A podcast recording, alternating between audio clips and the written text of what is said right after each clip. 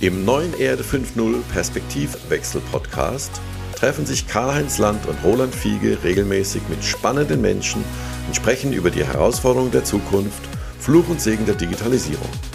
Wir sprechen über die Chancen und Risiken von künstlicher Intelligenz und der Datenökonomie.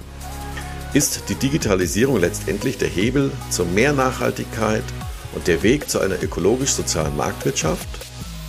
Eine kritische Betrachtung der Gegenwart mit einem optimistischen Blick in die Zukunft. Werbung Anfang. Willkommen zurück bei Erde 5.0 Perspektivwechsel Podcast. Heute wie immer mit... Nein, heute mit Toyota und Beyond Zero. Was steckt hinter Beyond Zero? Das habe ich mir auch gefragt. Es geht um eine ganzheitliche Vision, wie Mobilität über Null-Emissionen sogar noch hinausgehen kann. Das klingt ja total irre. Na, aber Toyota ist ja nicht ganz neu auf dem Sektor, muss man sagen. Die haben ja schon in den 90er Jahren die ersten serienmäßigen Hybridautos auf den Markt gebracht und bereits 2014 das erste wasserstoffgetriebene Modell, damals den Mirai, vorgestellt. Na, also eine Firma, die schon viele, viele Jahre absolut zukunftsweisende Technologien bringt. Und was genau steckt hinter Beyond Zero?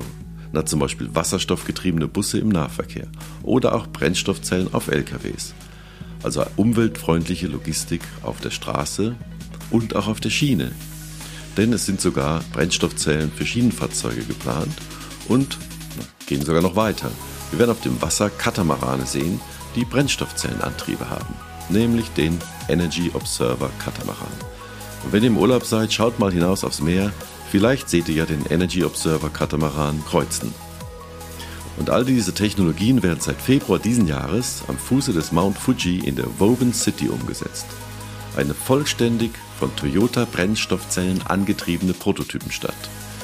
In der Woven City werden vom automatisierten Fahren bis hin zur Robotik und KI die neuesten Technologien direkt in der Realität umgesetzt und getestet.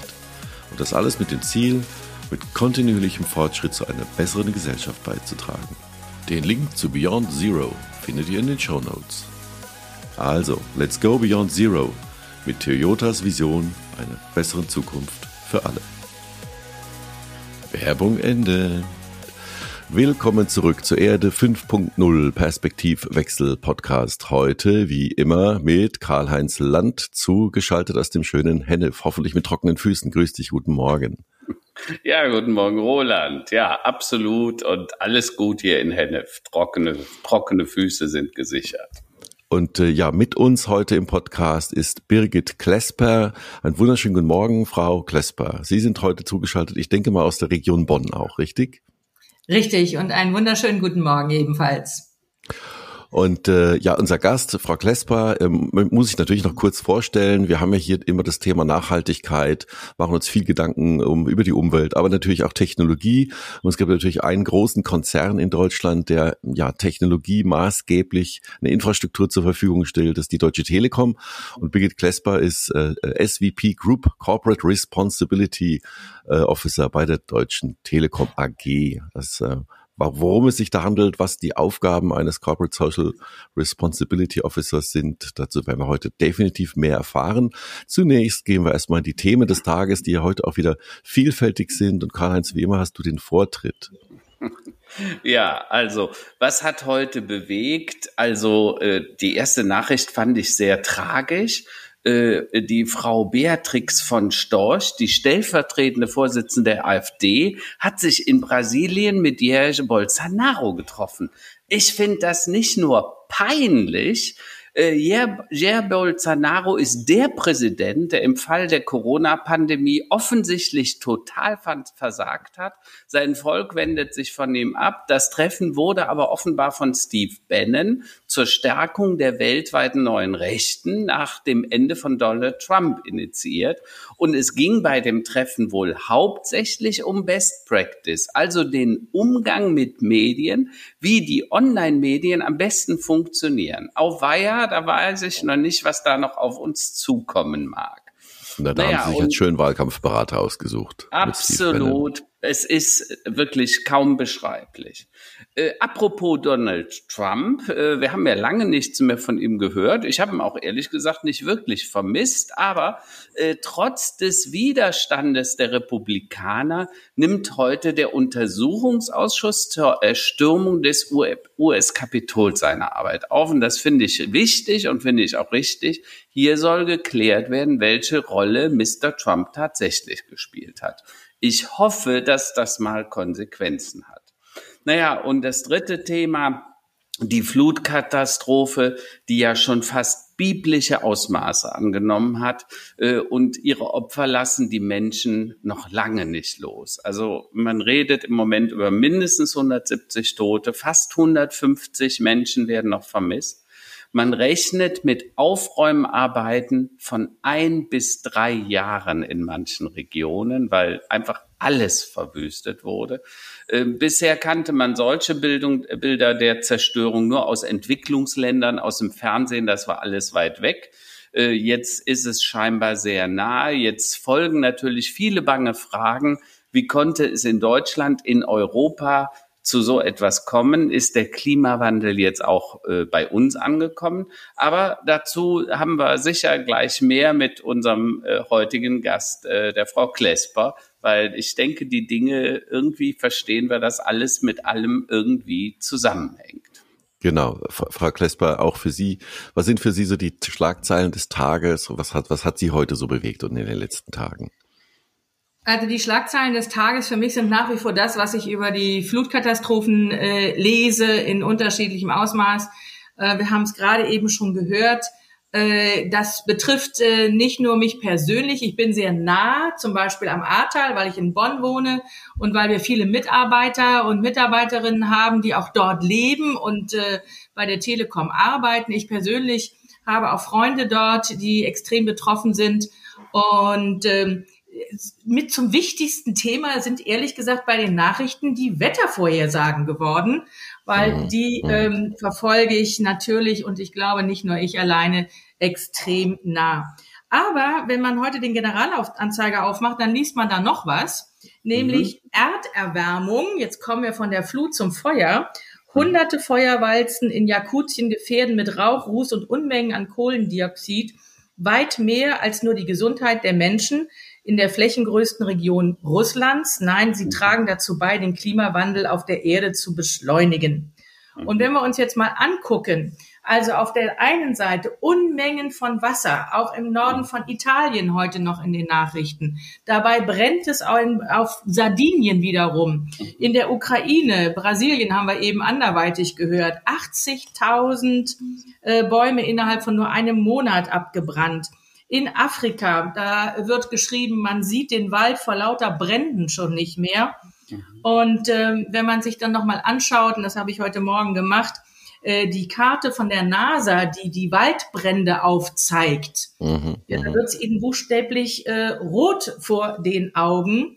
Und selbst wenn in Teilen der Welt, wie in Afrika oder am Polarkreis, Brände zum natürlichen Ökosystem in Teilen gehören, schreibt aber auch die NASA, diesjähriges Ausmaß sprengt alle Rekorde. Und wenn wir jetzt mal unsere Flutkatastrophen nehmen, die Brände nehmen, ja, kann dann noch einer irgendwie die Augen verschließen vor Klimawandel und behaupten, das wäre der natürliche Gang der Dinge? Das glaube ich nicht. Und wir haben es eben auch schon gehört, Wiederaufbau in den Flutgebieten, ob das nun im Norden, im Süden oder hier bei uns in der Gegend ist. Wir müssen uns den erfolgten Klimaveränderungen anpassen und unsere Städte, unsere Flüsse, unsere Landschaften und aber auch unsere Unternehmen auf die unvermeidbaren Auswirkungen des bereits erfolgten Klimawandels viel, viel besser vorbereiten und so die Zahl auch künftiger Opfer niedrig halten. Und dann natürlich aus meinem Job heraus, das ist dann auch Aufgabe in Unternehmen, ihren Beitrag zu leisten. Aber das alleine wird nicht reichen. Wir müssen alle Kräfte bündeln, um unsere Gesellschaft und unsere Wirtschaft klimafreundlich zu gestalten und unseren Umgang mit Ressourcen neu zu denken. Vielleicht nur ganz kurz, diese Woche gibt es ja auch den Earth Overshoot Day. Ja, der ist am 29., wenn ich mich nicht täusche. Absolut. Das heißt, wir haben ja schon in einem halben Jahr die Ressourcen aufgebaut, die natürlich wieder wachsen und regeneriert werden können. Das ist so ähnlich. Sie haben ein Monatsgehalt und nach 2 Wochen sind sie pleite. Also wir haben über diesen Overshoot Day schon ein paar Mal gesprochen, Frau Klesper. Fakt ist, wenn heute alle Menschen so leben würden wie wir hier in Deutschland, in Europa, dann bräuchten wir 3 Erden an Ressourcen, landwirtschaftlicher Nutzfläche, an Energie und an Lebensmittelnahrung. Wenn wir so leben würden wie die Amerikaner, bräuchten wir 5 Erden. Ja, jetzt ist die Frage natürlich, wo die anderen 4 Erden dann herkommen sollen, weil also die Erde wird nicht wachsen. So viel steht relativ fest. Und jetzt eine Frage an Sie, weil Sie ja doch sehr lange sich seit über 15 Jahren mit dem Thema Corporate Social Responsibility, Nachhaltigkeit im Umfeld von großen Unternehmen auseinandersetzen. Ich komme da immer auch wieder auf die Studie des Club of Rome von 1972, Grenzen des Wachstums. Da hat man ja schon vieles von dem, das ist übrigens jetzt fast 50 Jahre her, das müssen wir uns mal klar machen. Vor 50 Jahren hat der Club of Rome gesagt, so wie wir es im Moment machen, kann es nicht weitergehen. Jetzt waren die letzten Jahre, glaube ich, nicht unwichtig. Also die heißen Sommer, jetzt die Trockenheit, jetzt gleichzeitig die Überschwemmungen. Das war alles vorhersehbar. Ne? Ich weiß, dass ich habe 2016 das Buch Erde 5.0 veröffentlicht. Da habe ich auch schon auf diese Konsequenzen hingewiesen und mich gefragt, wann machen wir was? Jetzt die Frage, kann es sein, dass diese Katastrophen, die wir im Moment erleben, Katastrophe, ich habe das schon häufiger erwähnt, kommt ja von Kata, herunter, herab und Strefein, wenden, umkehren. Ne? Also die Katastrophe war im Altgriechischen, also der Wendepunkt, der Umkehrpunkt. Und die Frage ist, kann es sein, dass diese Katastrophen für uns jetzt auch der Wende- und die Umkehrpunkte sind, auch in der Wirtschaft anders zu denken? Also ich kann das nur hoffen, weil das brauchen wir dringend. Und wir haben ja leider Gottes so ein bisschen als Mensch, dann haben wir eine Katastrophe und wenn die vorbei ist, dann verschließen wir wieder die Augen und irgendwo wird das dann wieder so ein bisschen weggeschoben, weil man will natürlich auch wieder zur Tagesordnung rübergehen. Und das können und dürfen wir nicht. Und Sie haben ja selber gesagt, ich mache schon lange das Thema Nachhaltigkeit und als Telekom haben wir das Thema jetzt nicht gerade erst neu entdeckt, sozusagen in den letzten 2 Jahren, sondern bereits in den 90er Jahren haben wir ein erstes Klimaziel gesetzt. Aber auch wenn ein Unternehmen wie die Telekom viele, viele Anstrengungen unternimmt, es sieht so aus, als würde das alles noch nicht reichen und es können eben nicht Einzelne machen, sondern wir brauchen insgesamt es passt ja zu unserem heutigen Thema, wir brauchen einen Perspektivenwechsel. Und zwar viel schneller, als viele geglaubt haben. Jetzt sagt ja der Herr Laschet, also ich fand das nicht besonders geschickt von ihm, da hat man ihn gefragt, im Ahrtal stehend, müssen wir jetzt mehr für den Klimawandel tun? Da sagt er, ja, ein Tag ändert ja nicht unsere Politik. Und da muss ich sagen, habe ich so ein bisschen Bedenken, lieber Herr Laschet, weil, also erstens, ich denke mal an Fukushima, damals hat Frau Merkel tatsächlich innerhalb von Tagen reagiert und wir sind aus der Atomenergie ausgestiegen. Und die Frage ist es jetzt nicht ein bisschen unverantwortlich zu sagen, naja, so ein Tag, weil die Indizien, also 97% aller Wissenschaftler sagen, es gibt einen Zusammenhang zwischen CO2-Ausstoß, Erderwärmung und diesen Vorkommnissen. Wir sprechen ja auch mit Meteorologen und gerade der Carsten Schwanke, ein Meteorologe, ein guter Freund, den wir auch schon interviewt haben, der sagte, natürlich kann man nicht von Wetter auf Klima schließen und diese Extremwetterereignisse. Aber wenn die Dichtheit der Ereignisse so deutlich wird und gerade gestern in Italien und in der Nähe von Parma und in Bayern sind faustgroße Hagelkörner vom Himmel gefallen. Das war gestern.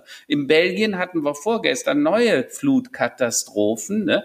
Also Man kann ja nicht mehr leugnen, dass es da Zusammenhänge gibt. Doch, eine Partei kann das leugnen, die AfD. Frau von Storch glaubt, dass das alles irgendwie vom Himmel gefallen ist, aber unerklärlich, ja. Und da muss man sagen, die neuen Rechten sind sich da scheinbar einig, auch in Bolsonaro und Trump haben ja den Klimawandel geleugnet sozusagen und gesagt, das ist nicht so, ne?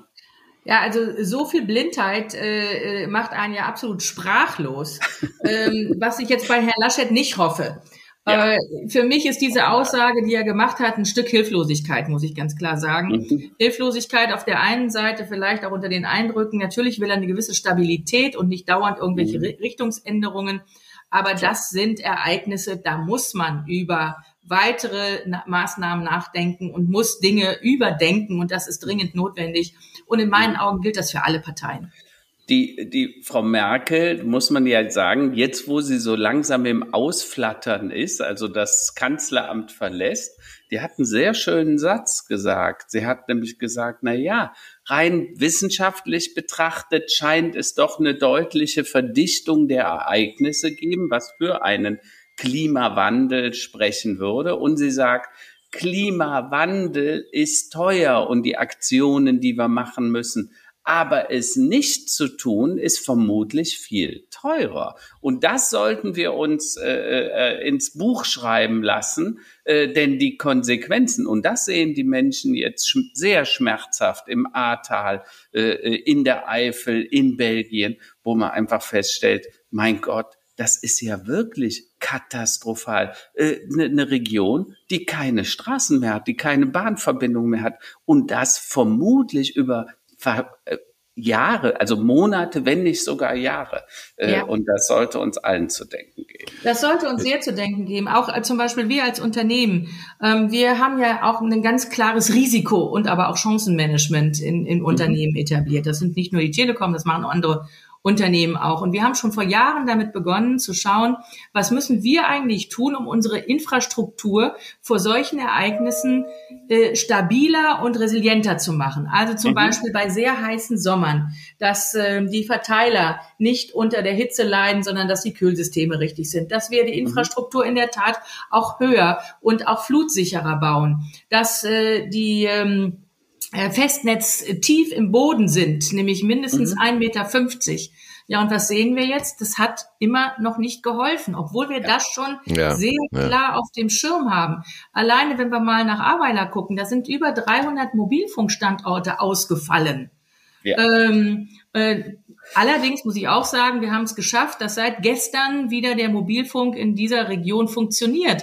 Aber da können Sie mal sehen, bei 300 Mobilfunkstandorten, das dauert natürlich. Ja. Und im Festnetz müssen wir vielerorts bei Null anfangen, obwohl die Dinge tief in der Erde gelegen haben. Und das wird Monate, das wird Jahre dauern. Und insofern kostet das natürlich. Wir sind jetzt mit mobilen Servicewagen unterwegs, damit Menschen dort Mobiltelefone bekommen können, aufgeladene Powerbanks. Wir haben Mitarbeiter mit Rucksäcken rausgeschickt in Regionen, die nicht zugänglich waren, um wieder Powerbanks, weil sie keinen Strom hatten, um ihre Handys zu laden. Ja, das waren unsere Rucksackteams. Wir haben Vermittlungsstellen, die zum Teil komplett zerstört sind, und wo wir mit Containern unterwegs sind und schwerem Gerät, um wieder aufzubauen. Das ist erste Hilfe vor Ort, aber sowas wollen wir ja eigentlich gar nicht sehen, sondern wir müssen insgesamt unsere Systeme resilienter schaffen und wir müssen uns auf solche Ereignisse in Zukunft leider immer mehr vorbereiten oder vorbereitet sein. Aber ob jetzt das ist ja jetzt letztlich die Behebung von Problemen, die kommen durch, sagen wir, Klimawandel.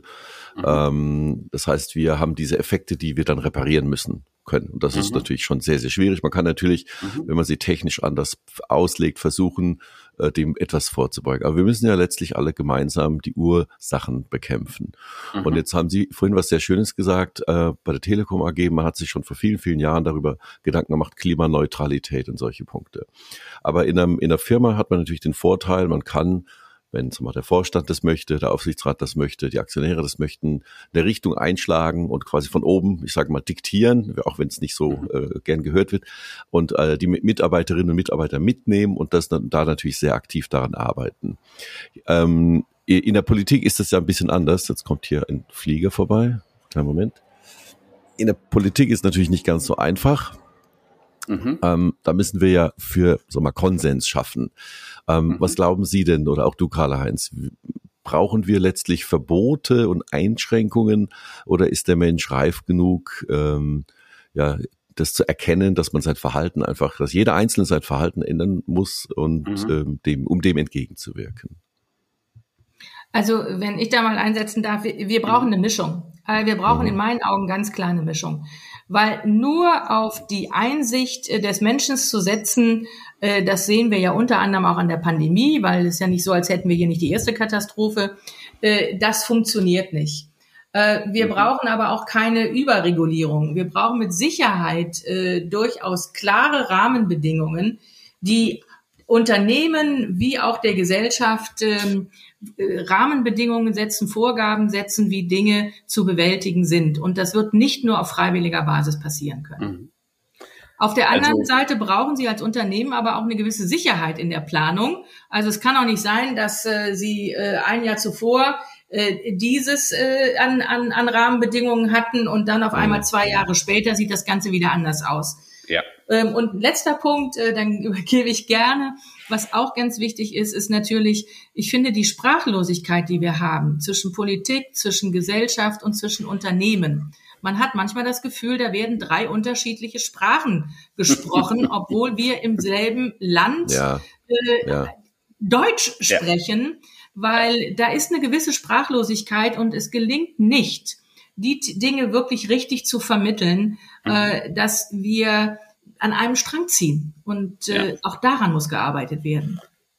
Also ich finde das sehr richtig, was Sie sagen, Frau Klesper. Mir kommt dabei immer die Idee vom Kind und der heißen Herdplatte. Ne?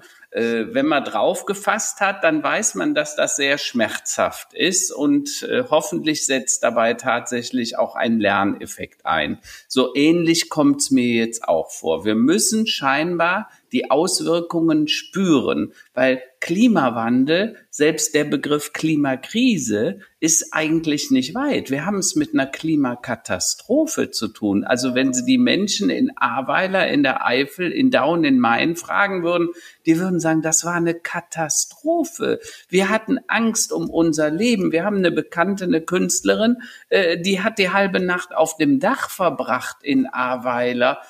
Und die sagt, die mit 82, die hatte Angst um ihr Leben, ja. So, und das muss man sich einfach mal klar machen, was da passiert. Und Vorhersehbarkeiten, das ist, was Sie auch sagen, Frau Klesper, dass man jetzt neuerdings ganz anders auf die Wetterkarte guckt, dass Leute, die hier zum Beispiel in Hennef in der Nachbarschaft wohnen, sagen, wir sichern unser Haus mit Sandsäcken, bevor wir in Urlaub fahren. Einfach nur mal so nach dem Motto, wir gucken mal, was ja nie, was nicht, passiert, dass da wieder was passiert. Und das ist schon verrückt, ne? Und dann die Symptome, die jetzt sichtbar sind, zu leugnen, ist einfach Quatsch. Und so wie du sagst, wir müssen uns natürlich um Ursache und Wirkung kümmern. Aber lassen Sie mich das sagen, ich selber glaube, wir müssen halt einen Wandel in der Gesellschaft, in der Ökologie, Ökonomie und im Sozialen hinkriegen. Meine These ist, wir müssen den Weg zur ökologisch-sozialen Marktwirtschaft finden. Also eine Marktwirtschaft, in der Ökologie, Soziales und der Markt, also Wirtschaften, weil wir werden auch in Zukunft wirtschaften müssen, die müssen aber im Einklang stehen und dafür braucht es Systeme. Und ich selber, wir arbeiten seit 1,5 Jahren an einem System, wir nennen das Sustainability Management System oder Impact und Balance Management System, worum geht's? Eigentlich so eine Art SAP für Nachhaltigkeit, ne? Weil auf der einen Seite werden die Bilanzen gebucht, soll und haben, aber was fehlt, sind all die Attribute, CO2, Lieferkette, Arbeitsbedingungen, Kinderarbeit oder auch Kreislaufwirtschaft. Wie kann ich denn den Rohstoff wieder in den Kreislauf zurückführen? Und das wird nur funktionieren, wenn man das mit Systemen unterstützt. Also es braucht die Digitalisierung. Und liebe Frau Klesper, deshalb sind Sie auch bei uns heute eingeladen, weil Sie sind mir auf einem Seminar, einer Konferenz aufgefallen. Da ging es um das Thema Digitalisierung und sie haben das Wort Digitalisierung und Nachhaltigkeit fast gleichzeitig in den Mund genommen. Und da habe ich gesagt, die Frau, die müssten wir eigentlich mal dringend einladen. Sagen Sie uns doch mal, warum Sie denn Nachhaltigkeit und Digitalisierung so nebeneinander benutzen. Also ganz klar, auf der einen Seite, weil die Unternehmen, die sich damit beschäftigen, ganz klar einen Beitrag leisten müssen, wie sie ihren eigenen Fußabdruck reduzieren können. Aber auf der anderen Seite, und das gilt jetzt auch insbesondere für die Telekom, die Digitalisierung kann einen großen Beitrag leisten, um in den unterschiedlichsten Feldern zum Beispiel Klima-CO2-Ausstoß zu reduzieren oder Ressourcen einzusparen. Nehme ich einfach nur mal ein paar Schlagworte wie Smart Cities. Wir können unsere Städte mit Digitalisierung umstellen. Wir haben zum Beispiel ein System, das nennt sich Smart Lightning. Also, wir sind jetzt mal bei einem ganz rudimentären Thema, Straßenbeleuchtung. Warum muss die ganze Nacht angeschaltet sein? Warum kann man das nicht mit Sensoren bedarfsgerecht steuern? Ja. Das spart den Städten nicht nur Kosten, sondern das senkt auch den CO2-Ausstoß. Oder aber denken wir an das ganze Thema Smart Mobility. Smart Logistik, also überall, wo Smart davor steht, auch in der Landwirtschaft. In der Landwirtschaft hat das nicht nur Vorteile, zum Beispiel bei CO2, sondern auch in der Bewässerung. Bewässerungssysteme, die eben genau so gesteuert werden, dass nicht mehr Wasser verbraucht wird zur Bewässerung von Feldern als wirklich notwendig.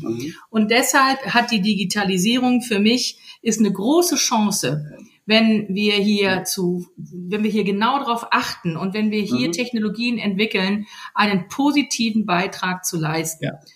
Und ich gebe nur mal eine kleine Zahl aus der Telekom. Ja. Wir gucken uns zum Beispiel unseren eigenen Fußabdruck, CO2-Fußabdruck an und dann schauen wir aber, was unsere Kunden, die unsere Dienste und Produkte und Lösungen nutzen, wiederum selber einsparen können durch die Nutzung solcher digitalen Produkte. Und das hat einen Faktor 7.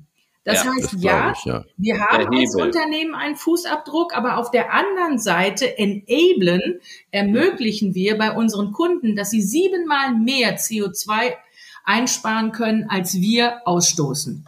Frau Klesper, ich kann das nur unterstützen. Das Beispiel Smart City, wir hatten die Freude, gemeinsam mit Frau Reker haben wir die Vision Köln 21, also fürs 21. Jahrhundert, entwickeln dürfen. Und die wurde gerade durch den Rat der Stadt auch dann verabschiedet.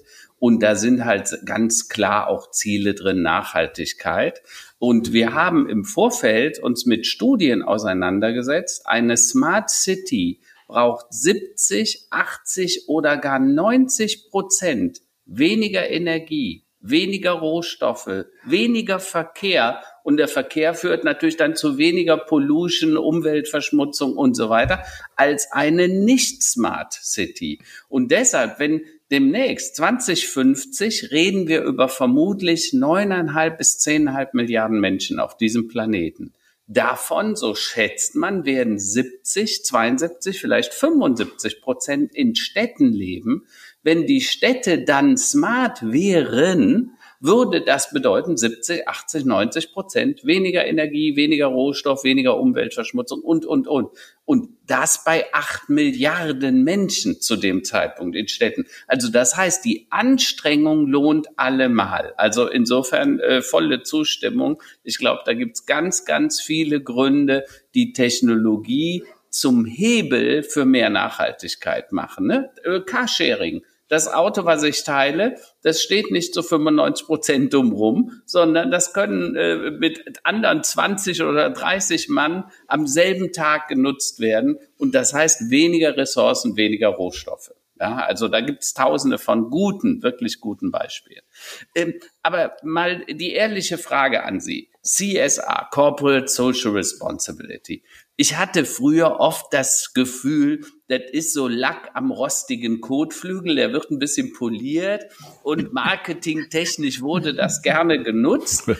Aber Sehen Sie denn, dass sich das heute verändert hat? Also jetzt mal ernsthaft, tun wir jetzt wirklich, handeln wir anders als früher?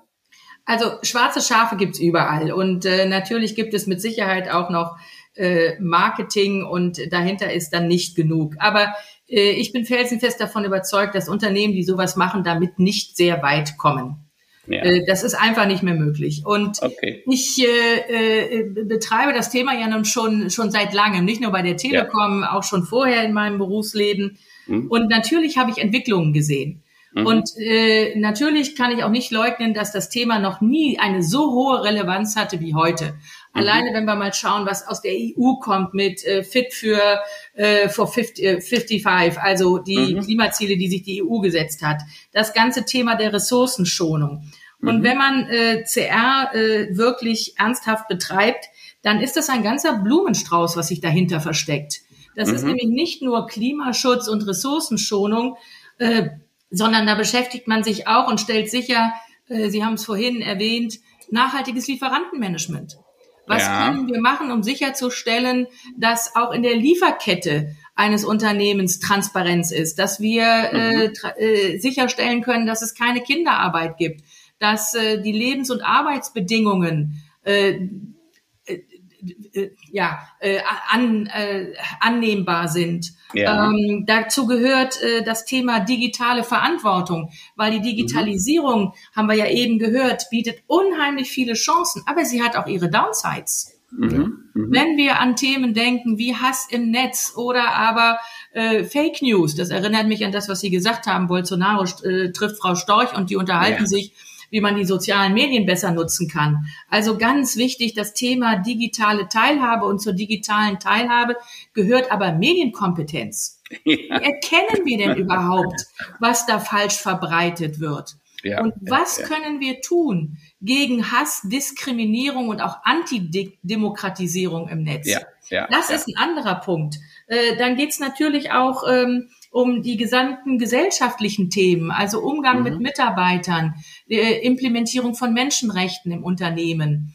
Also Sie sehen, die Bandbreite, wenn man sich um unternehmerische Verantwortung und Nachhaltigkeit kümmert, ist sehr groß. Mhm. Deshalb, ich möchte gar keinen anderen Job haben, weil Sie können wirklich was in Unternehmen bewegen. Und das geht übrigens nicht nur top-down, Herr Fiege, sondern auch ein Unternehmen, vor allen Dingen, wenn es so groß ist wie die Telekom, wir haben über 230.000 Mitarbeiter, das spiegelt die gesamte Gesellschaft wider. Ja, ja. Und da gibt es natürlich auch bei uns Leute, die sagen, ja, also Klima bin ich mir nicht so sicher, ob das menschengemacht ist. Aber es gibt eben auch genau das Gegenteil. Es gibt diejenigen, die von der Basis aus dafür sorgen, dass im Unternehmen was passiert. Bei uns nennen wir die Green Pioneers, also sozusagen unsere grünen Botschafter, die auch aus dem Unternehmen heraus in ihren eigenen Bereichen schauen, welchen Beitrag sie leisten können und die auch schwierige Fragen an den Vorstand stellen. Ja, ja, warum machen wir nicht dieses oder jenes? Und das finde ich ist wichtig. Es ist sowohl der Ton von der Spitze des Unternehmens, Vorbildfunktion, es ist aber auch die Bewegung aus den Unternehmen heraus, diese Themen zu pushen. Ja, ich kann mir auch vorstellen, dass das macht mir Mut, weil da passiert vieles. Das glaube ich. Ich kann mir auch gut vorstellen, das wird ja heutzutage auch immer wichtiger, was, sagen wir, neue, also Rekrutierung ist ein schlimmes Wort, aber was quasi die Gewinnung neuer und junger oder Nachwuchstalente angeht, da ist natürlich so diese Ausrichtung, die wird ja auch immer wichtiger. Also die Anspruchshaltung von Menschen, die zu Firmen gehen, die wollen ja auch heutzutage nicht einfach nur Geld verdienen, sondern die wollen ja auch quasi sicherstellen, dass man mit seiner Tätigkeit oder das Unternehmen, für das man arbeitet, zumindest mal die Welt nicht noch heißer macht, so mal sozusagen. Ja. Und das ist natürlich auch eine enorm starke Signalwirkung. Man kann es noch deutlicher machen. Es gibt 100 Unternehmen weltweit, die geschätzte 60-70% des CO2 verursachen. Ja, also denkt an die Verhüttung von Aluminium, denkt an die Energieerzeugung. Vielleicht einfach mal zwei Zahlen. In Deutschland wurden im vorletzten Jahr, also im Vor-Corona-Jahr, etwa 750 Millionen CO2 produziert, emittiert. Davon stammten etwa 150 Millionen Tonnen aus der Verstromung von Kohle. Also Kohle, Strom ist quasi für 20% der Gesamtemission verantwortlich. Und deshalb ist der Ausstieg aus den fossilen Brennstoffen, also Öl, Gas, Kohle, glaube ich, so wesentlich. Und da muss man ansetzen, aber gleichzeitig sind es die vielen Tausenden von Unternehmen, die alle, wenn sie ein bisschen was tun, was machen können. Und nicht zuletzt, und vielleicht ist das auch ein wichtiger Hinweis nochmal auf die Krise, die wir im Moment da haben, die Menschen haben ja praktisch alles verloren. Ja, und man weiß gar nicht, wie viel da verloren, neben dem Menschenleben, aber auch an vielen Dingen, an Sachgegenständen, Fernseher, Küchen, die gesamte Einrichtung, bekannte, alle Holzböden mussten raus und weiß noch nicht, wie weit das geht. Was uns auch klar sein muss, wir als Konsument haben halt auch eine Verantwortung. Und diese Verantwortung, jeden Tag entscheiden wir an den Kassen der Supermärkte, an beim Kauf von Mode. Wir hatten schon häufiger über einen Arte-Bericht, eine Sendung, eine Dokumentation berichtet, die Unschuld des Designs, weil Design führt zu Mode und Mode führt dazu, heute brauchen wir die Farben, morgen die und nachher hast du 20 Hosen, wo du vielleicht eigentlich mit 3 Hosen klarkämst und 40 Paar Schuhe, wo du vielleicht mit 5 Paar Schuhen klarkämst. Ja?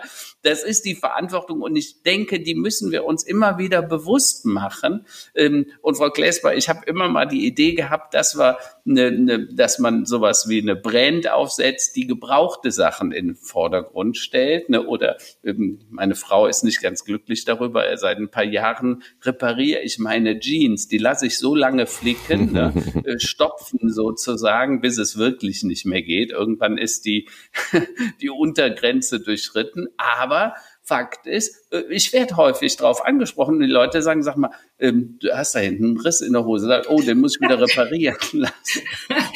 Also, das mit der Jeans finde ich ja schon sehr beachtenswert.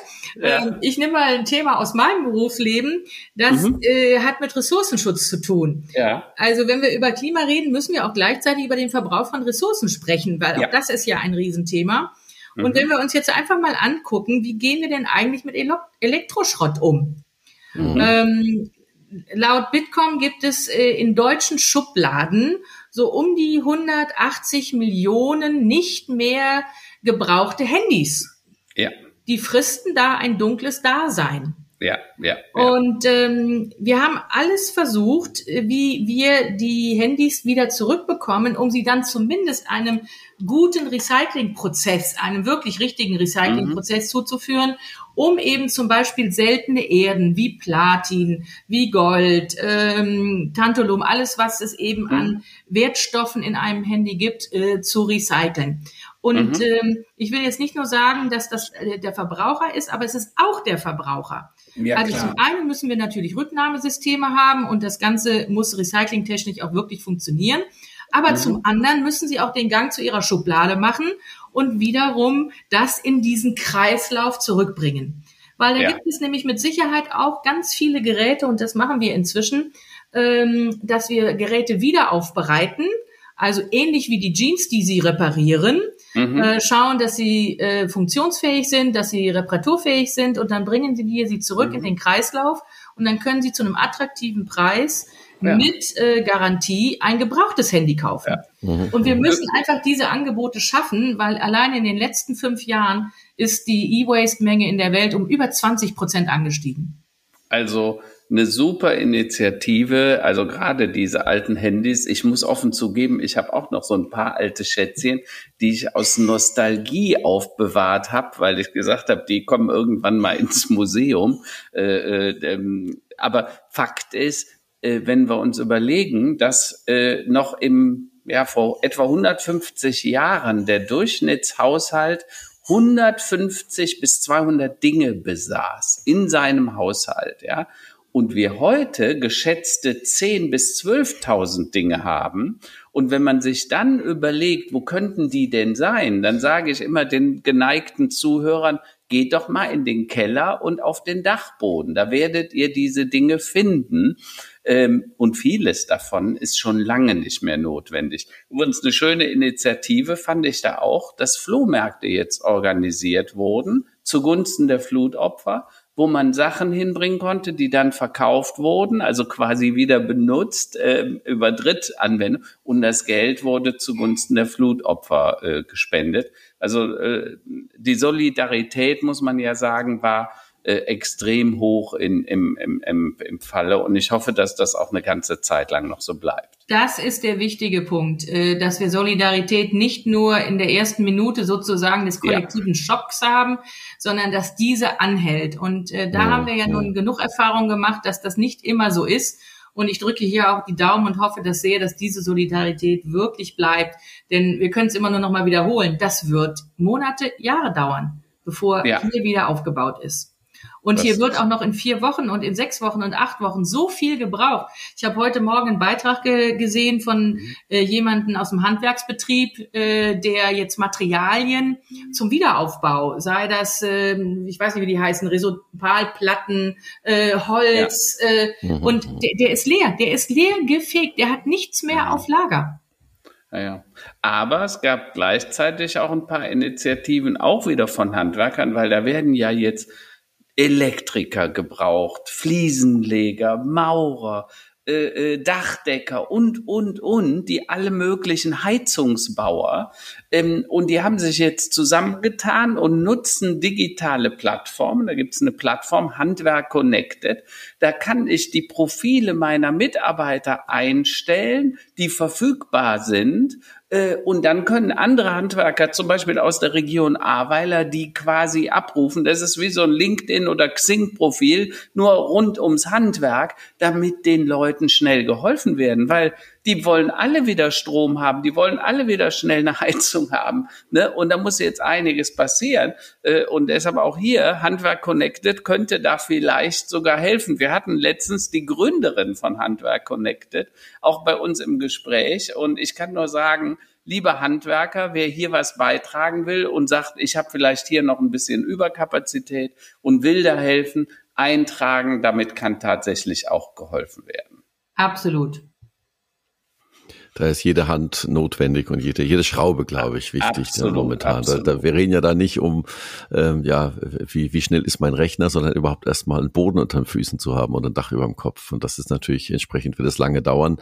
Ich hatte auch einen Beitrag gesehen von einem Bürgermeister einer Gemeinde in Ostdeutschland, die auch vor etlichen Jahren von der Flutkatastrophe quasi erwischt wurden. Und er sagte, ja, diese Häuser brauchen 2 bis 3 Jahre, um erstmal wieder zu trocknen. Also da kannst du jetzt erstmal gar nichts einbauen, sondern die Wände sind so nass, das ist alles etwas, das wird uns noch viele Jahre begleiten, und bin gespannt, wie die Region damit umgeht, und auch, wir haben auch den Jörg Haas schon genannt in der letzten Folge, Invite Group, die in ihren Hotels auch Unterkünfte zur Verfügung stellen, Verpflegung zur Verfügung stellen, also mit einer enormen Solidarität kann man wirklich nur den Hut davor ziehen, aber auch, Frau Klesper, wichtig ist, dass das eben nicht, übernächste Woche kommt die nächste Katastrophe oder das nächste Thema und dann verliert sowas ganz schnell wieder die Aufmerksamkeit, und das müssen wir alle dann arbeiten, dass das. Aber wir sehen ja auch in unserer Diskussion, wie sehr dieses Thema uns bewegt, obwohl wir zum Glück jetzt hier, wir 3, nicht direkt betroffen waren, und welchen Stellenwert das hat, und bei uns in der Telekom, auch wir stellen zum Beispiel Wohnungen zur Verfügung, wir haben Mitarbeiter freigestellt, die zu Hause helfen müssen, die sich auch engagieren, mitzuhelfen bei anderen. Ich selber habe Mitarbeiter in meinem Team, die aus dieser Region kommen, und wir haben uns jetzt geeinigt, dass der Arbeitstag um 2 endet und man dann nachmittags wieder zu Hause hilft. Also ganz viel passiert. Wir haben einen Hilfsfonds ins Leben gerufen, wo jetzt speziell natürlich für Telekom-Mitarbeiter dann auch Soforthilfe geleistet wird. Wir haben ebenfalls wie viele andere große Unternehmen groß gespendet und die Aktion Deutschland hilft unterstützt mit einem Millionenbetrag. Und wir wissen, dass das auch lange dauern wird. Also das sehen wir ja alleine in unseren Arbeiten, wo wir Infrastruktur wieder aufbauen müssen. Und unser Deutschlandchef hat ganz klar gesagt und hat ganz klar beurteilt, das wird Monate, das wird Jahre dauern. Aber wir werden da keinen im Stich lassen und wir werden mit dabei sein. Und deshalb ist mir das so wichtig zu sagen, wir müssen einen langen Atem haben. Wir dürfen das nicht nach 3-4 Wochen wieder vergessen. Ja. Absolut. Aber die Frage jetzt an alle dann, natürlich Sie, Frau Klesper, die Telekom als einer der großen Arbeitgeber, eines der großen Unternehmen, Sie sind ja immer die Speerspitze und das, was Sie tun, hat besondere Wirkung, einfach weil Sie allein durch die schiere Größe, die Masse, die Menge es auch bewegen können. Sagen Sie denn, ja, ich bin zuversichtlich, wir kriegen das hin, wenn wir wirklich jetzt diese Katastrophen dann auch als Fingerzeig dessen nehmen, was sie denn tatsächlich sind, nämlich ein Wendepunkt für uns alle. Und es geht nicht mehr nur um Gewinnstreben, es geht auch darum, die Dinge quasi miteinander in Einklang zu bringen. Eben Nachhaltigkeit und Gewinnstreben sind keine Gegensätze. Und in einer Kreislaufwirtschaft, die ich immer propagiere, wo wirklich die echten Kosten, also quasi die Vollkosten betrachtet werden, weil ich sage immer, Plastik war vielleicht nie billiger als Glas. Wenn man die Folgekosten der Entsorgung, Rückführung, des Entsorgen des Mikroplastik aus den Weltmeeren, wenn man das mit einpreist, das war so ähnlich wie bei der Atomenergie, die war auch nie wirklich günstig, wenn man die Folgekosten betrachtet. Und in einer Kreislaufwirtschaft wird das automatisch mit eingepreist. Deshalb bin ich kein Freund von Verboten, wie du vorhin gefragt hast, Roland. Ich glaube, es muss nur der ehrliche Preis genannt werden. Ne? Mhm. Wenn Rauchen, die Zigarette, den Preis für die Gesundheitsbehandlung, nämlich die Krebsbehandlung, die Amputation mit gerechnet würde, dann wäre wahrscheinlich jede Zigarette 150 Euro gewesen, ja, und nicht die Packung 5 Euro. Ja, ja. Ja. So, und so ähnlich muss das auch bei anderen Dingen passieren. Also, um das mal ganz klar zu sagen, glaube ich, dass wir das hinbekommen. Ich bin Realist. Natürlich weiß ich, dass das nicht einfach wird. Mhm. Aber auf der gleichen Seite treibt mich natürlich die Motivation, dass ich davon überzeugt bin, dass wir hier was hinbekommen müssen. Okay. Und ich kann nur noch mal sagen, also das ist ein Job auf der einen Seite, was ich mache, aber ich bin auch Überzeugungstäterin. Und das ist auch wichtig, weil auch in einem Unternehmen müssen Sie natürlich für bestimmte Dinge kämpfen. Und um ganz klar zu sagen, Nachhaltigkeit und Gewinn, das darf kein Widerspruch sein. Das muss, da bin ich völlig bei Ihnen, eingepreist sein. Ja. Aber natürlich gibt es im Unternehmen Diskussionen darüber. Wie machen wir das? Ja.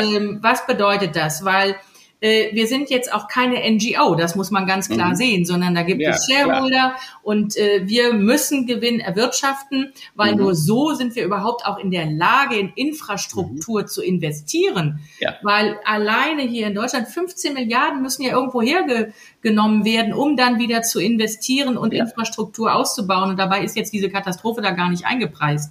Ja. Und insofern, und das sind Diskussionen, die müssen Sie führen. Die müssen Sie führen im Vorstand, die müssen Sie auf allen Ebenen der Nachhaltigkeit führen. Und es kann heute nicht mehr sein, dass Sie Unternehmensentscheidungen treffen und nicht auch den Nachhaltigkeitsaspekt beleuchtet haben. Ja. Das heißt, also ich sage immer, Sie brauchen knowledgeable decisions. Also Sie müssen wissen, was Sie da machen. Ja. Und Sie müssen die Vor- oder Nachteile, die es auf entweder soziale Themen hat, auf Umweltthemen hat, berücksichtigen. Und nicht umsonst wird ja in vielen Unternehmen diskutiert oder in manchen ist es auch umgesetzt, einen internen CO2-Preis zum Beispiel aufzusetzen. Was bedeutet das? Da wird ganz klar pro entweder Bereich oder pro Segment verdeutlicht, wie viel CO2-Ausstoß dort generiert wird. Und das wird on top in die Budgets mit eingepreist. Und das schafft natürlich Anreize für alle, ob sie in der Produktentwicklung sind, ob sie in der Technik sind, ob sie im Einkauf sind, dafür zu sorgen, dass wir energieeffizienter und damit auch CO2-effizienter werden. Und da gibt es Steuerungsinstrumente, die man einsetzen kann. Und ich höre immer wieder das Argument, gerade auch natürlich Einkäufer. Nehmen wir mal einen klassischen Einkäufer in einem Unternehmen. Was ist dessen Aufgabe? Dessen Aufgabe ist es, ein Produkt in der Ausgestaltung, wie es das Unternehmen haben möchte, zum guten Preis, möglichst günstig, in der richtigen Qualität, zur richtigen Zeit, am richtigen Ort zu haben. Ja. Aber lange, lange Zeit spielte Nachhaltigkeit als Kriterium keine Rolle. Das ist anders, das ist auch schon lange anders bei der Deutschen Telekom. Nachhaltigkeitskriterien in Einkaufsentscheidungen spielen eine große Rolle. Und jetzt kommen Sie in das Dilemma. Dann sagt Ihnen der Lieferant, ja, könnt ihr haben, aber das wird teurer. Und ja, das wird noch teurer, wenn ihr das noch haben wollt. Nachhaltige Materialien und wir sollen auch noch die Verpackung umstellen und das Ganze soll auch noch energieeffizienter werden. Und die Erfahrung, die wir gemacht haben, ist, dass sie grundsätzlich immer solche Gespräche führen, aber dass, wenn sie das richtig machen, es nicht unbedingt immer teurer werden muss. Ja. Also, interessant. Also das ist so. Ich habe Ihnen ja schon mal von diesem SMS, dem Sustainability Management System, erzählt. Genau darum geht es bei dieser Art, diese Transparenz zu schaffen, dass man die Nebenfaktoren, die heute als Grenzkosten irgendwo außerhalb betrachtet werden, dass man die mit reinrechnen kann in die Vollkostenberechnung. Und das ist das, was letztendlich dann auch zählt. Und um Sie zu unterstützen, Frau Klesper, ich gehe weiter. Ein Unternehmen, das nachhaltig keinen Gewinn erstrebt, wird auch nicht nachhaltig sein können. Weil, wenn keine Gewinne da ist, wer soll denn dann die Nachhaltigkeit bezahlen? Also muss Gewinnstreben und Nachhaltigkeit in Einklang gebracht werden und darf eben nicht als Gegensatz betrachtet. Und ich glaube, diese Erkenntnis, die wächst so langsam, oder ich hoffe das, weil das wird dann dazu führen, dass Nachhaltigkeit belohnt wird. Also ein gutes Beispiel für mich ist das, was BlackRock, der Larry Fink, da gemacht hat, einer der größten Heuschrecken dieser Welt, wird oft auch so als Angstgegner hingestellt. Die sind an 70.000 Unternehmen beteiligt, übrigens auch an der Telekom, soweit ich weiß, aber an vielen anderen auch. Und der Larry Fink, der hat gesagt, wenn ein Unternehmen keine Nachhaltigkeitsstrategie hat, werden wir dem kein Geld mehr geben. Warum? Nicht, weil der Larry Fink so ein Gutmensch ist und sagt, wir sind jetzt hier die Besseren, sondern weil die Angst, das Kapital hat Angst vor der Nicht-Nachhaltigkeit.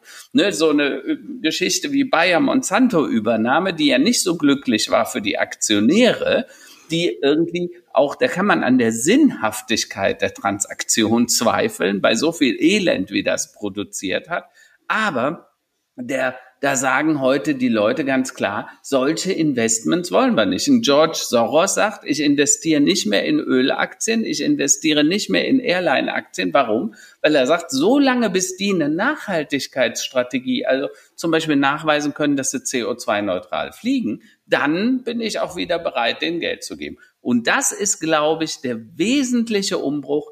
Das Kapital fängt an, der Vernunft und der Nachhaltigkeit zu folgen. Und das macht mir tatsächlich Hoffnung, dass wir das schaffen. Das kann ich auch nur bestätigen. Ich kann das aus der Praxis bestätigen, da ich zusammen mit Investors Relations für die Deutsche Telekom auch die Gespräche führe mit nachhaltigen Investoren, also SRI, Social Responsible Investment. Und die interessieren sich ja für die sogenannten ESG-Themen, Environmental, Social und Governance-Themen. Und auch das mache ich schon seit langer, langer Zeit. Und in den Gesprächen mit den Investoren habe ich wirklich eine Entwicklung gesehen. Vor 10 Jahren hatte ich so das Gefühl, ja, das waren dann so Fachexperten von den Investoren und den Banken, die haben sich in die Themen reingefuchst.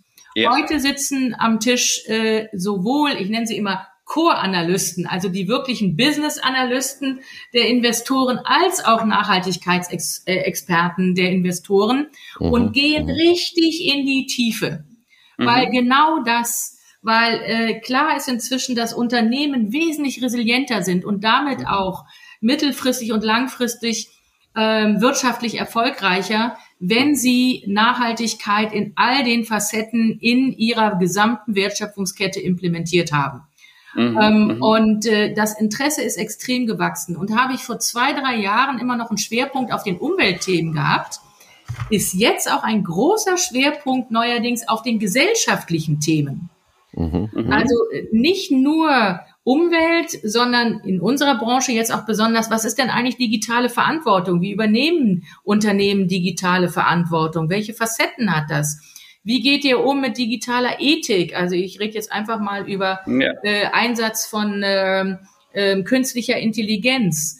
Aber auch, wie nehmt ihr die Mitarbeiter mit? Und auch das Thema natürlich Menschenrechte und nachhaltige Lieferkette hat an Bedeutung gewonnen. Und insofern sehe ich gerade auch auf der Finanzseite eine wirkliche Entwicklung. Nicht nur bei Larry Fink, sondern insgesamt kann ich das nur unterstreichen. Ja, und das ist wichtig, weil das übt ja dann wiederum einen gewissen Druck aus auf das Kapital, was man am Markt bekommt. Und übrigens, wenn Sie sich auch mal angucken, wie viele Green Bonds auf einmal am Markt sind. Wir haben jetzt gerade erst vor 2 Wochen das Rahmenwerk für den Telekom Green Bond oder Green Bond im Sinne Sustainability Link Bond. Ich weiß gar nicht, was das auf Deutsch heißt. Also Nachhaltigkeit spielt hier die große Rolle. Haben wir veröffentlicht, um den möglicherweise im Herbst aufzusetzen. Und da war ein Rieseninteresse. Also ich denke, da tut sich tatsächlich was und wenn das im großen Stil funktioniert und die Großen beginnen und die ziehen die Kleinen mit, so wie Sie das sagen, Frau Klesper, da ist die irre Chance, wenn ihr das wollt, dem Einkäufer sagt, bitte achte darauf, dann hat das nachher nicht den Faktor Hebel 7, sondern wahrscheinlich den Hebel 20 oder 30. Weil alles, was dann nicht mehr gekauft wird, und übrigens auch, Roland, was wir dann nicht mehr kaufen, ne? Wenn wir uns wirklich überlegen, also ich bin nicht der Veganer oder der Vegetarier und ich sage auch nicht, du darfst nie mehr ein Stück Fleisch essen. Im Gegenteil, ich sage ausgewogen, aber muss es jeden Tag sein? Und kann es nicht vom lokalen Bauern, muss es das argentinische Filet. Und da sieht man auf einmal, auch da kann jeder Einzelne von uns was tun. Und auch hier diese SMS-Geschichte, die muss nachher bis zum Konsumenten gehen, dass der am Kühlregal sehen kann, hier das halbe Hühnchen hat x Kilogramm CO2, das hier kommt vom Biobauer nebenan und das hat Y. Das kann im Preis einen Unterschied haben, aber der Konsument muss Transparenz darüber haben, was, wo es herkommt und was drin ist. Und ich glaube, das gilt für ganz viele Lebensbereiche. Und die Technologie, Frau Klesper, die ist ja längst da. Wir haben kein Technologieproblem, wir haben eher ein Zeitproblem, nämlich eine Zeit, in der wir die Dinge jetzt verändern müssen, weil, man muss das leider sagen, 50 Jahre haben wir nur so halbherzig hingeguckt, ne? Und wenn wir unsere Welt enkelfähig, ich finde den Begriff so schön, erhalten wollen, dann sollten wir uns tatsächlich überlegen, wie wir das so machen, dass die auch noch einen lebenswerten Planeten mit ein paar Ressourcen vorfinden, dass sie auch noch vernünftig leben können in klimatischen Bedingungen, die funktionieren oder dann wieder funktionieren. Und ich hoffe, dass das noch klappt. Also zumindest sollten wir daran arbeiten. Und Transparenz ist nochmal ein ganz wichtiges Stichwort. Wir brauchen und der Konsument braucht Transparenz, wie Sie sagen, am Regal. Aber auch nicht nur am Regal, sondern auch bei der Technologie. Und da ist auch wichtig, dass man einen Schulterschluss macht. Wir haben mit 4 anderen Telekom-Unternehmen, europäischen, ein sogenanntes Eco-Rating entwickelt für Mobilfunktelefone. Das haben wir jetzt gelauncht gemeinsam in 24 Ländern. Was machen wir? Wir haben uns sehr genau angeguckt auf eine Bewertungsmethodik über den gesamten Lebenszyklus eines Mobilfunktelefons in der Bewertung von der Produktion über die Anwendungsphase bis dann hin natürlich auch wieder Kreislaufwirtschaftsgedanken und haben eine Bewertung aufgesetzt, die das in allen Aspekten durchleuchtet. Man kann dann 100 Punkte insgesamt erreichen und dann werden nochmal besondere 5 Aspekte rausgeschaut, nämlich ist das reparaturfähig, recycelbar, Materialien, die Lebensdauer, die Energieeffizienz. Und immerhin machen hier jetzt schon einige Anbieter mit, wie Samsung, Opodo, Xiaomi, ZTE, Huawei. Und hier haben wir etwas geschaffen, wo der Kunde, wenn er sich erkundigen möchte, Transparenz bekommt, wie nachhaltig denn das Mobilfunktelefon ist. Das ist ein Anfang. Wir haben jetzt mit 4 anderen Wettbewerbern angefangen. Wir sind offen für viele neue und hoffen, dass eben auch viele Hersteller noch dazukommen werden, um auch eben gerade im Technologiebereich über Nachhaltigkeit mehr Transparenz zu schaffen und damit Verbrauchern eine Hilfestellung geben für ihre Einkaufsentscheidungen. Ja. Genau. Informed Decisions, wie Sie es vorhin gesagt haben. Informierte Entscheidungen. Danke, das. Wir sehen, es sind sehr viele gute Initiativen da, also auch an den großen Hebeln der Corporate Macht wird schon viel Hirnschmalz in das Thema gesteckt und schon sehr viel getan. Wir nehmen, glaube ich, auch mit, dass also die reine Shareholder-Value-Denke, wie sie früher propagiert wurde, die ist ja schon lange out. Aber jetzt sehen wir ja tatsächlich auch, dass beim Endverbraucher mehr Information auch da sein muss und auch da sein wird in Zukunft. Wie kann ich Energie sparen? Wie kann ich bewusster einkaufen? Wie kann ich nachhaltiger shoppen und leben letztlich am Ende auch um? Und ich finde den Begriff wirklich sehr schön, eine enkelfähige Welt zu hinterlassen. Wunderbar, wunderschön. Also ich fand, es war sehr, sehr lehrreich mit Ihnen, Frau Klesper, also gerade auch zu sehen, was so ein Weltkonzern wie eine Telekom AG dort schon alles macht, und habe mir selbst jetzt vorgenommen, das Thema Smart Home noch weiter auszuführen. Es ist keine Spielerei, das ist, ich nenne es ja immer die Mobileisenbahn des Mannes heutzutage, aber das ist es eben nicht, ne, sondern tatsächlich mit ein paar technischen Tricks und Kniffen, und die Sachen sind ja auch heute sehr nutzerfreundlich und sehr einfach zu installieren, tatsächlich das Heim Stück für Stück mal so umzurüsten, dass wir diesen Hebel 7, das fände ich ganz interessant, also tatsächlich die Sonnenenergie dann zu nutzen, oder die Wäsche dann zu waschen, wenn die Sonne gerade da ist und all diese Dinge. Ja. Das nehme ich mir mal auf meine To-Do-Liste für die nächsten Monate. Na, dann kommen wir doch gerne auch zu unserer Abschlussrubrik, die Tops und Flops der Woche. Karl-Heinz, hast du was erlebt, was dich besonders noch berührt hat oder besonders enttäuscht hat in den letzten Tagen? Ja, also heute möchte ich gar nicht über Flops reden, weil wir fahren nächste Woche in Urlaub, und nach anderthalb Jahren das erste Mal, dass man wieder rauskommt, fahren Richtung Italien, also auch nicht so weit weg. Aber was mich bewegt hat, war tatsächlich, es tut sich was in Deutschland, habe ich so das Gefühl. Wir stellen fest, Bürokratie ist zu hoch, Regulation, und dann funktioniert's noch nicht mal. Denken wir nur mal an die Katastrophen, die Warnsysteme und so weiter.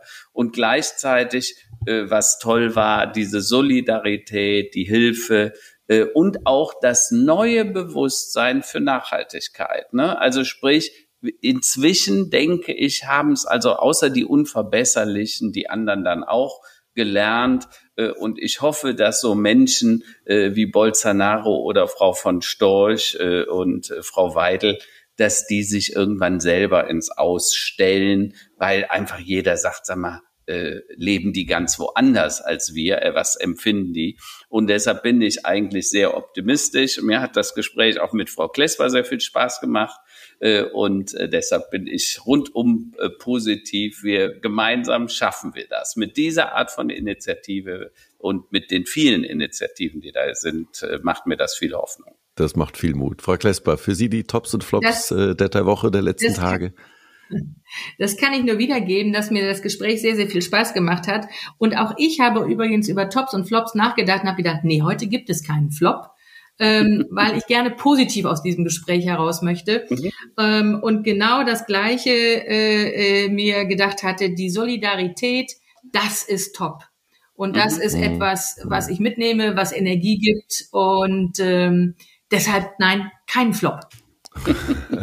Dann kann ich auch nur abschließend noch eigentlich auch alles gut und vielleicht auch eine wichtige Information für dich, weil du ja auch Richtung Italien fährst. Ich bin ja gerade in der Toskana und ich stelle fest, dass hier der Tourismus, sagen wir mal so, sie haben es noch nicht verlernt, aber sie müssen auch wieder ein bisschen üben. Ja? Also man ist hier auch mit so 40% oder 50% der Touristenmenge zum Teil leicht nicht überfordert, aber man merkt, die haben ganz schön gelitten. Also das ja, sieht man an allen Orten hier.